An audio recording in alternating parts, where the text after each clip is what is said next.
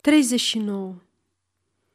E ciudat că, necontenit, mă gândesc la rege.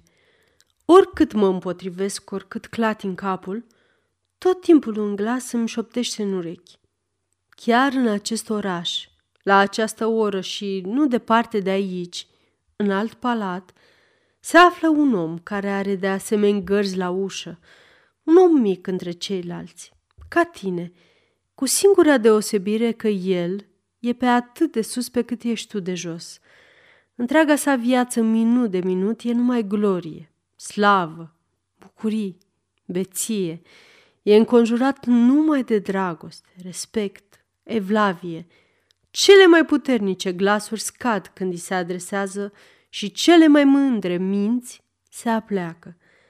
Privirile nu îi adastă decât pe mătăsuri și aur.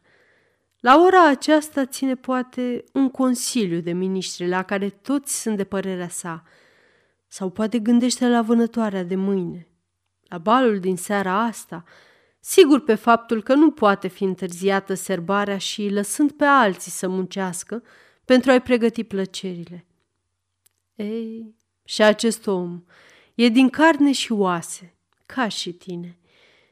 Și ca în această clipă să se năruie eșafodul cumplit, ca să ți se redea tot, viață, libertate, avere, familie, ar fi suficient ca el să scrie cu pana aceasta cele șapte litere ale numelui său în josul unei bucăți de hârtie sau chiar ca să vă întâlniți, el în caleașca sa, tu în căruța ta.